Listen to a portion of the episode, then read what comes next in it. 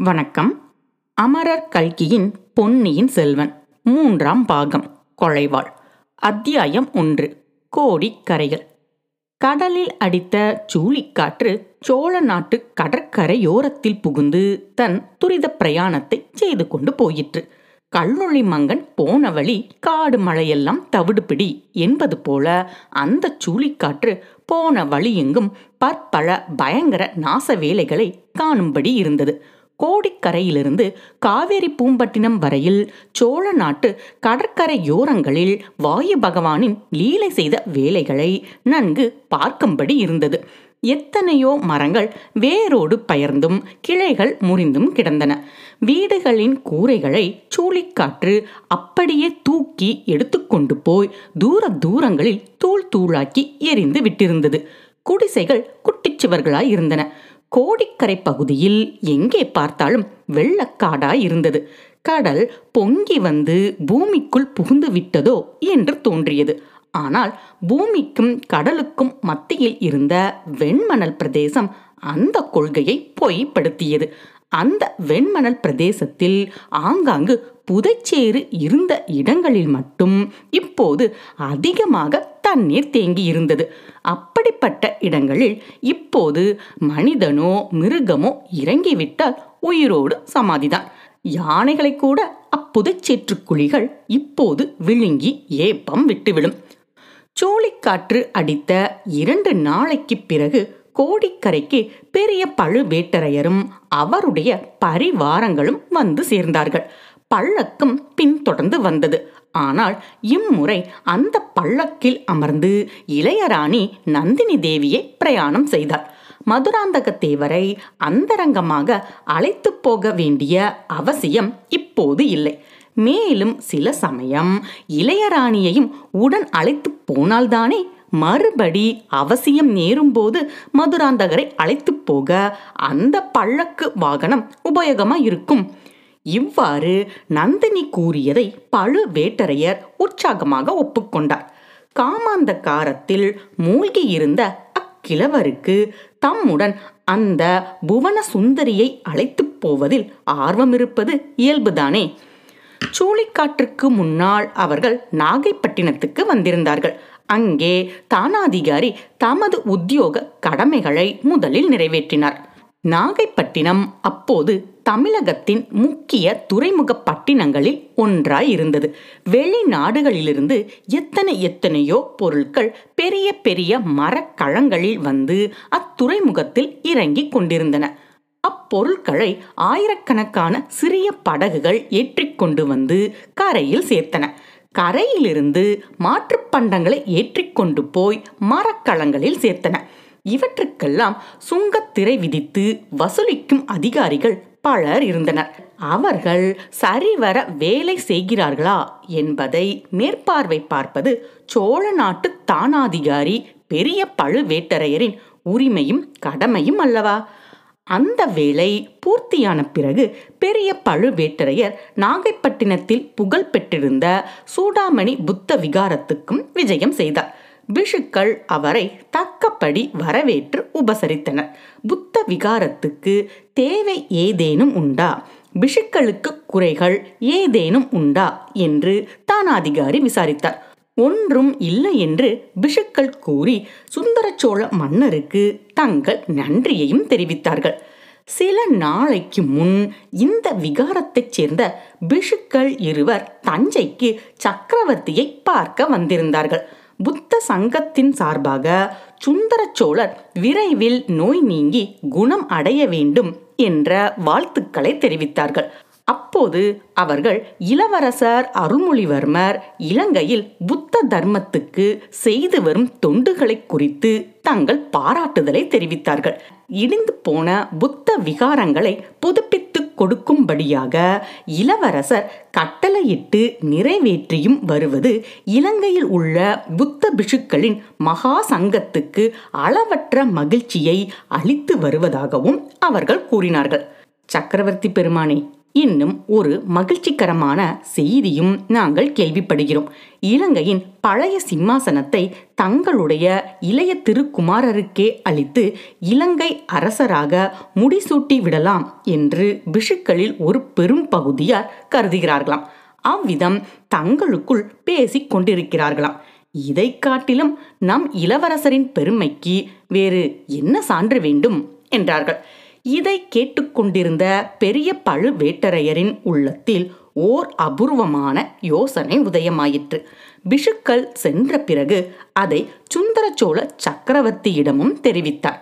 மூன்று உலகம் ஆளும் இறைவா தங்கள் அதிகாரம் எட்டு திசையிலும் பரவி நிலை பெற்று இருக்கிறது. இந்த பரந்த பூமண்டலத்தில் தங்கள் ஆணைக்கு கீழ்ப்படியாதவர்கள் யாரும் இல்லை ஆனால் தங்கள் திருப்புதல்வர்கள் இருவர் மட்டும் இதற்கு விளக்காய் இருக்கின்றனர்.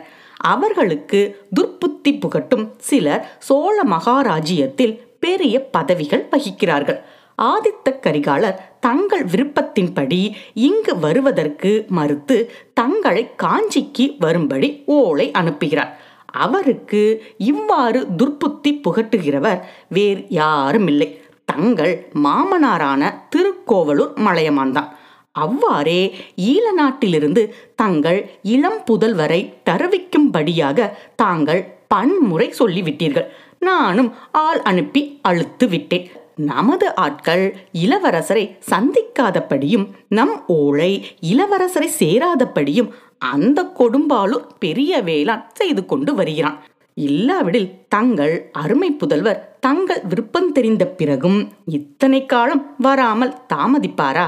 இந்நிலைமையில் எனக்கு ஒரு யோசனை தோன்றுகிறது. தாங்கள் கட்டளையிட்டால் அதை தெரிவிக்கிறேன் என்றார் பழுவேட்டரையர். சக்கரவர்த்தி சம்மதம் கொடுத்ததின் பேரில் தானாதிகாரி தெரிவித்தார். இலங்கை சிம்மாசனத்தை கவர்ந்து முடிசூட்டிக் கொள்ள சதி செய்வதாக குற்றம் சாட்டி இளவரசரை சிறைப்படுத்தி கொண்டு வரும்படி கட்டளை பிறப்பித்து அனுப்புவோம். அத்தகைய கட்டளையை பூதி விக்ரமகேசரி தடை செய்ய முடியாது. அன்றியும் இளவரசரிடம் நேரில் எப்படியேனும் கட்டளையை சேர்ப்பிக்க செய்துவிட்டால் இளவரசர் கட்டாயம் வந்தே தீர்வார். இதை கேட்ட சுந்தர சோழர் புன்னகை புரிந்தார். விசித்திரமான யோசனைதான். ஆயினும் ஏன் கையாண்டு பார்க்கக்கூடாது? பொன்னியின் செல்வனை பார்க்க வேண்டும் என்ற ஆர்வம் சக்கரவர்த்தியின் மனதில் பொங்கிக் கொண்டிருந்தது. தம்முடைய அந்திய காலம் நெருங்கிக் கொண்டிருப்பதாக அவர் உணர்ந்தார். ஆகையால் தம் அந்தரங்க அன்புக்குரிய இளங்கோவிடம் ராஜ்யத்தை பற்றி தம் மனோரதத்தை வெளியிட விரும்பினார். மதுராந்தகனுக்கே தஞ்சாவூர் ராஜ்யத்தை அளிக்க வேண்டும் என்ற தம் விருப்பத்தை அறிந்தால் அருள்மொழிவர்மன் மறு வார்த்தையை பேசாமல் அதை ஒப்புக்கொள்வான். பின்னர் அவன் மூலமாக ஆதித்த கரிகாலனுடைய மனத்தை மாற்றுவதும் எளிதாயிருக்கும் இவ்வாறு சிந்தித்து தானாதிகாரியின் யோசனையை சக்கரவர்த்தி ஆமோதித்தார். அதன் பேரில்தான் அருள்மொழிவர்மரை சிறைப்படுத்தி வரும்படி கட்டளை அனுப்பப்பட்டது. இளவரசருக்கு எவ்வித தீங்கும் ஏற்படக்கூடாது என்ற கண்டிப்பான கட்டளையும் மரக்களத் தலைவனுக்கு பிறப்பிக்கப்பட்டது. மேற்கூறிய கட்டளையுடன் இரு மரக்கலங்கள் ஈழ நாட்டுக்கு சென்ற பிறகு பெரிய பழுவேட்டரையர் சிறிது மனக்கவலை கொண்டார். இளவரசருக்கு ஏதேனும் நேர்ந்து விட்டால் தனக்கு பெரும் பழி ஏற்படும் என்பதை உணர்ந்தார். ஆகையால் தாமே நாகைப்பட்டினம் துறைமுகத்துக்கு நேரே சென்றிருந்து இளவரசரை தக்கபடி வரவேற்று தமது சொந்த பொறுப்பில் அவரை தஞ்சாவூருக்கு அழைத்து கொண்டு வர விரும்பினார். இந்த யோசனைக்கு இன்னும் சில உபகரணங்களும் இருந்தன. இளவரசர் தஞ்சைக்கு வந்து சக்கரவர்த்தியை பார்ப்பதற்கு முன்னால் செம்பியன் மாதேவியோ குந்தவையோ அவரை பார்க்கும்படி விடக்கூடாது. அந்த பெண்கள் இருவரும் இளவரசர் மீது மிக்க செல்வாக்கு உள்ளவர்கள். பழுவேட்டரையரை வெறுப்பவர்கள். ஆகையால் இளவரசரிடம் ஏதாவது சொல்லி அவர் மனத்தை கெடுத்து விடுவார்கள். தக்க சமயம் வருவதற்குள் அதாவது சுந்தர சோழர் மரணம் அடைவதற்குள் ஏடா கூடமாக ஏதேனும் நடந்து காரியங்கள் கெட்டுப் போகலாம். அன்றியும் பொக்கிஷ நிலவரையில் சுரங்கவழி காவலன் பின்னாலிருந்து தாக்கி வீழ்த்தப்பட்டதிலிருந்து தானாதிகாரியின் மனதில் ஏதேதோ விபரீத சந்தேகங்கள் உதித்திருந்தன. பொக்கிச சாலையில் யாராவது ஒளிந்திருக்க கூடுமா? அப்படியானால் அது யாராயிருக்கும்?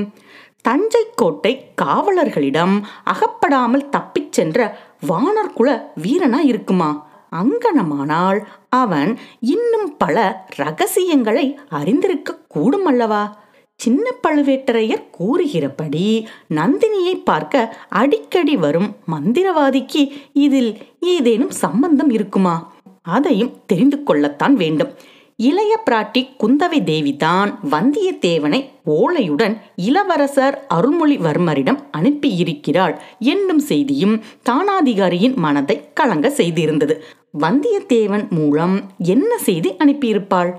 தாமும் சம்புவரையர் முதலியவர்களும் சோழ சிம்மாசனத்தை பற்றி முடிவு செய்துள்ள யோசனையை பற்றி அந்த பெண் பாம்புக்கு செய்தி எட்டியிருக்குமோ? அதை பற்றி ஏதேனும் அவள் எழுதி அனுப்பியிருப்பாளோ? எப்படி இருந்த போதிலும் இளவரசர் சோழ நாட்டின் கரையில் இறங்கியதும் தாம் அவரை முதலில் சந்திப்பதுதான் நல்லது.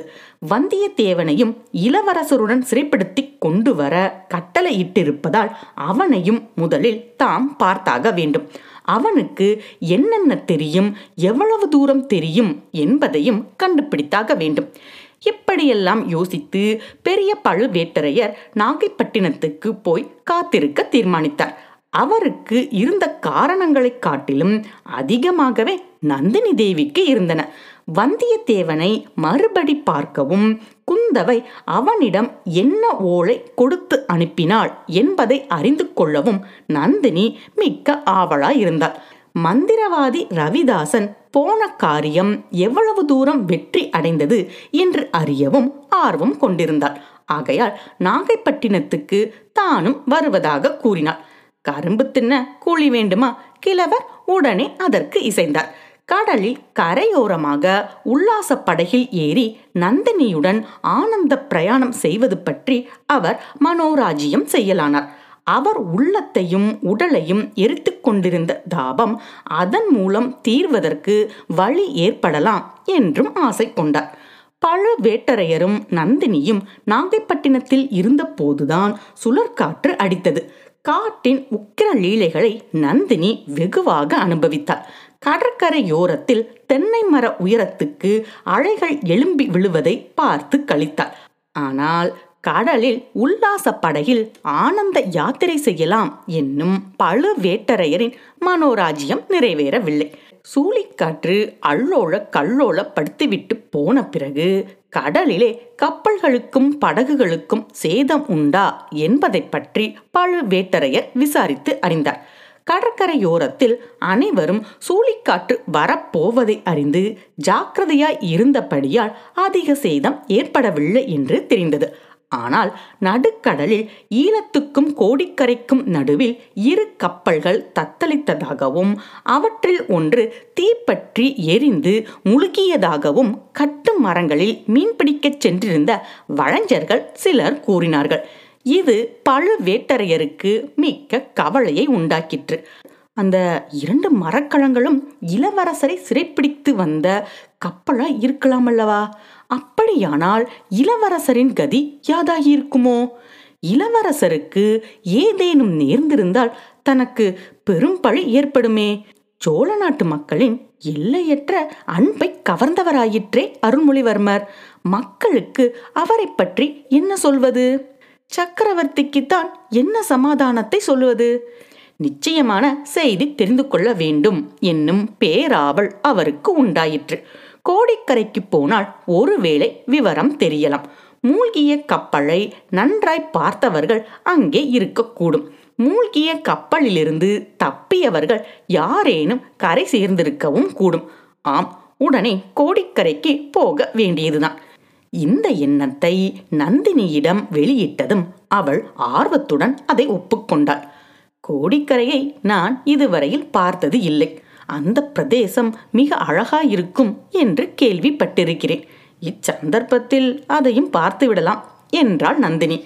நாகைப்பட்டினத்திலிருந்து கோடிக்கரைக்கு இரண்டு வழிகள் உண்டு. கடற்கரையோரமாக சென்ற கால்வாய் வழியாக படகில் ஏறி போகலாம் அல்லது சாலை வழியாகவும் போகலாம். பழுவேட்டரையரின் பரிவாரங்கள் அதிகமாக இருந்தபடியால் சாலை வழியாகவே போனார்கள். மேலும் நந்தினி கால்வாய் வழியை விரும்பவும் இல்லை. கால்வாயில் படகில் போனால் பழுவேட்டரையர் தம் காதல் புராணத்தை தொடங்கி விடுவார் என்று நந்தினி அஞ்சியது ஒரு காரணம். அது மட்டுமன்று. சாலை வழியாக சென்றால் கடற்கரையோரத்தில் வந்து ஒதுங்கும் கட்டுமரக்காரர்களையும் படகோட்டிகளையும் விசாரித்து கொண்டு போகலாம் அல்லவா? வழியில் அப்படி விசாரித்ததில் புதிய செய்தி ஒன்றும் தெரியவில்லை. நடுக்கடலில் சூழிக்காற்று பலமாக அடித்த சமயம் கப்பல் ஒன்று தீப்பட்டு எரிந்ததை பார்த்ததாக மட்டும் இன்னும் சிலரும் கூறினார்கள். கோடிக்கரையை அடைந்ததும் கலங்கரை விளக்கத்தின் காவலர் தியாக விடங்கர் தமது எளிய வீட்டை பழுவேட்டரையர் தம்பதிகளுக்காக ஒழித்துக் கொடுப்பதாக சொன்னார். அதை ஏற்கும்படி மன்றாடியும் கேட்டுக்கொண்டார் கோடிக்கரையில் தங்குவதற்கு வேறு மாட மாளிகை கிடையாது. எனினும் நந்தினி அதை மறுத்துவிட்டாள். கலங்கரை விளக்கிற்கு அருகில் கூடாரம் போட்டுக்கொண்டு தங்க விரும்புவதாக கூறினாள். அவ்வாறே கூடாரங்கள் அடிக்கப்பட்டன. சற்று தூரத்தில் ஆங்காங்கு பழுவூர் பரிவாரங்களுக்கும் கூடாரங்கள் போடப்பட்டன. கூடாரங்கள் அடித்து முடிந்தவுடனே கடலில் ஒரு பெரிய மரக்கலம் காணப்பட்டது. அது கரையோரமாக எவ்வளவு தூரம் வரலாமோ அவ்வளவு தூரத்தில் வந்து நின்றது. அதை கண்டதும் பழுவேட்டரையரின் பரபரப்பு மிகுந்தது. கப்பலின் பாய்மரங்கள் சின்ன பின்னமாகி இருந்ததிலிருந்து அது சூழிக்காற்றில் அகப்பட்டிருக்க வேண்டுமென்று தெளிவாயிற்று. அதில் இருப்பவர்கள் யார்? ஒருவேளை இளவரசராய் இருக்கலாமோ? புலிக்கொடி காணப்படாததில் வியப்பில்லை. சூழிக்காட்டில் அது பித்து எரியப்பட்டிருக்கலாம் அல்லவா? கப்பலண்டை போய் தகவல் தெரிந்து கொண்டு வருவதற்காக பழுவேட்டரையர் அங்கிருந்து ஒரு படகை அனுப்பி வைத்தார். கப்பலில் இருந்தவர்கள் படகுக்காக காத்திருந்ததாக தோன்றியது. உடனே இருவர் கப்பலிலிருந்து படகில் இறங்கினார்கள். அவர்களில் ஒருவன் பார்த்திபேந்திர பல்லவன்.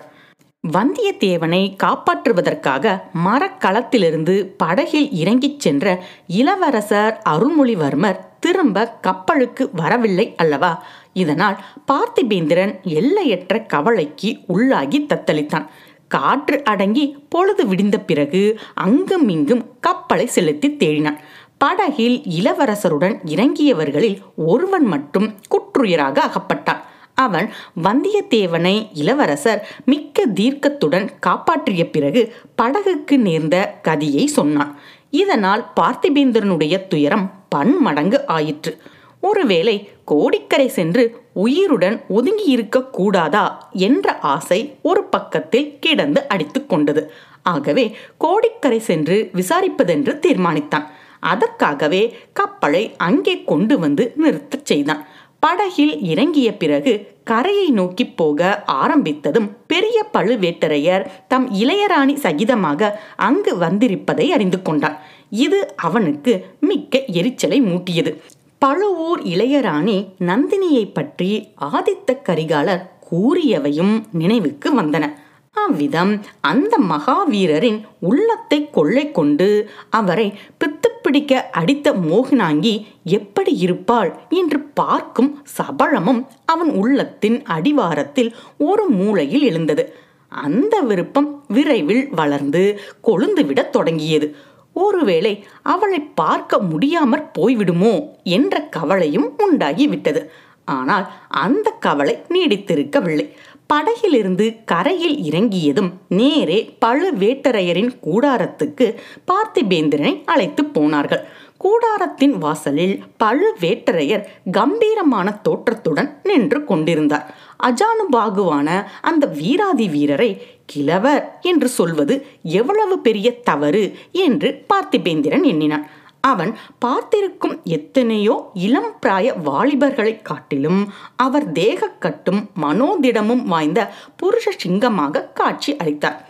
இவ்விதம் அவன் எண்ணிக்கொண்டிருக்கும் போதே கூடாரத்துக்கு உள்ளே இருந்து மங்கை ஒருத்தி வெளிவந்தாள் மேகங்களுக்கு பின்னாலிருந்து மின்னல் தோன்றுவது போல அந்த பொன்வண்ண பூவை கண்ணை பறிக்கும் ஒளியுடன் திகழ்ந்தாள் நெடிது வளர்ந்து உரம் பெற்ற தேக்கு மரத்தின் பேரில் படர்ந்திருக்கும் அழகிய பூங்கொடியைப் போல் அவள் பழுவேட்டரையருக்கு முன்னால் வந்து நின்றாள்.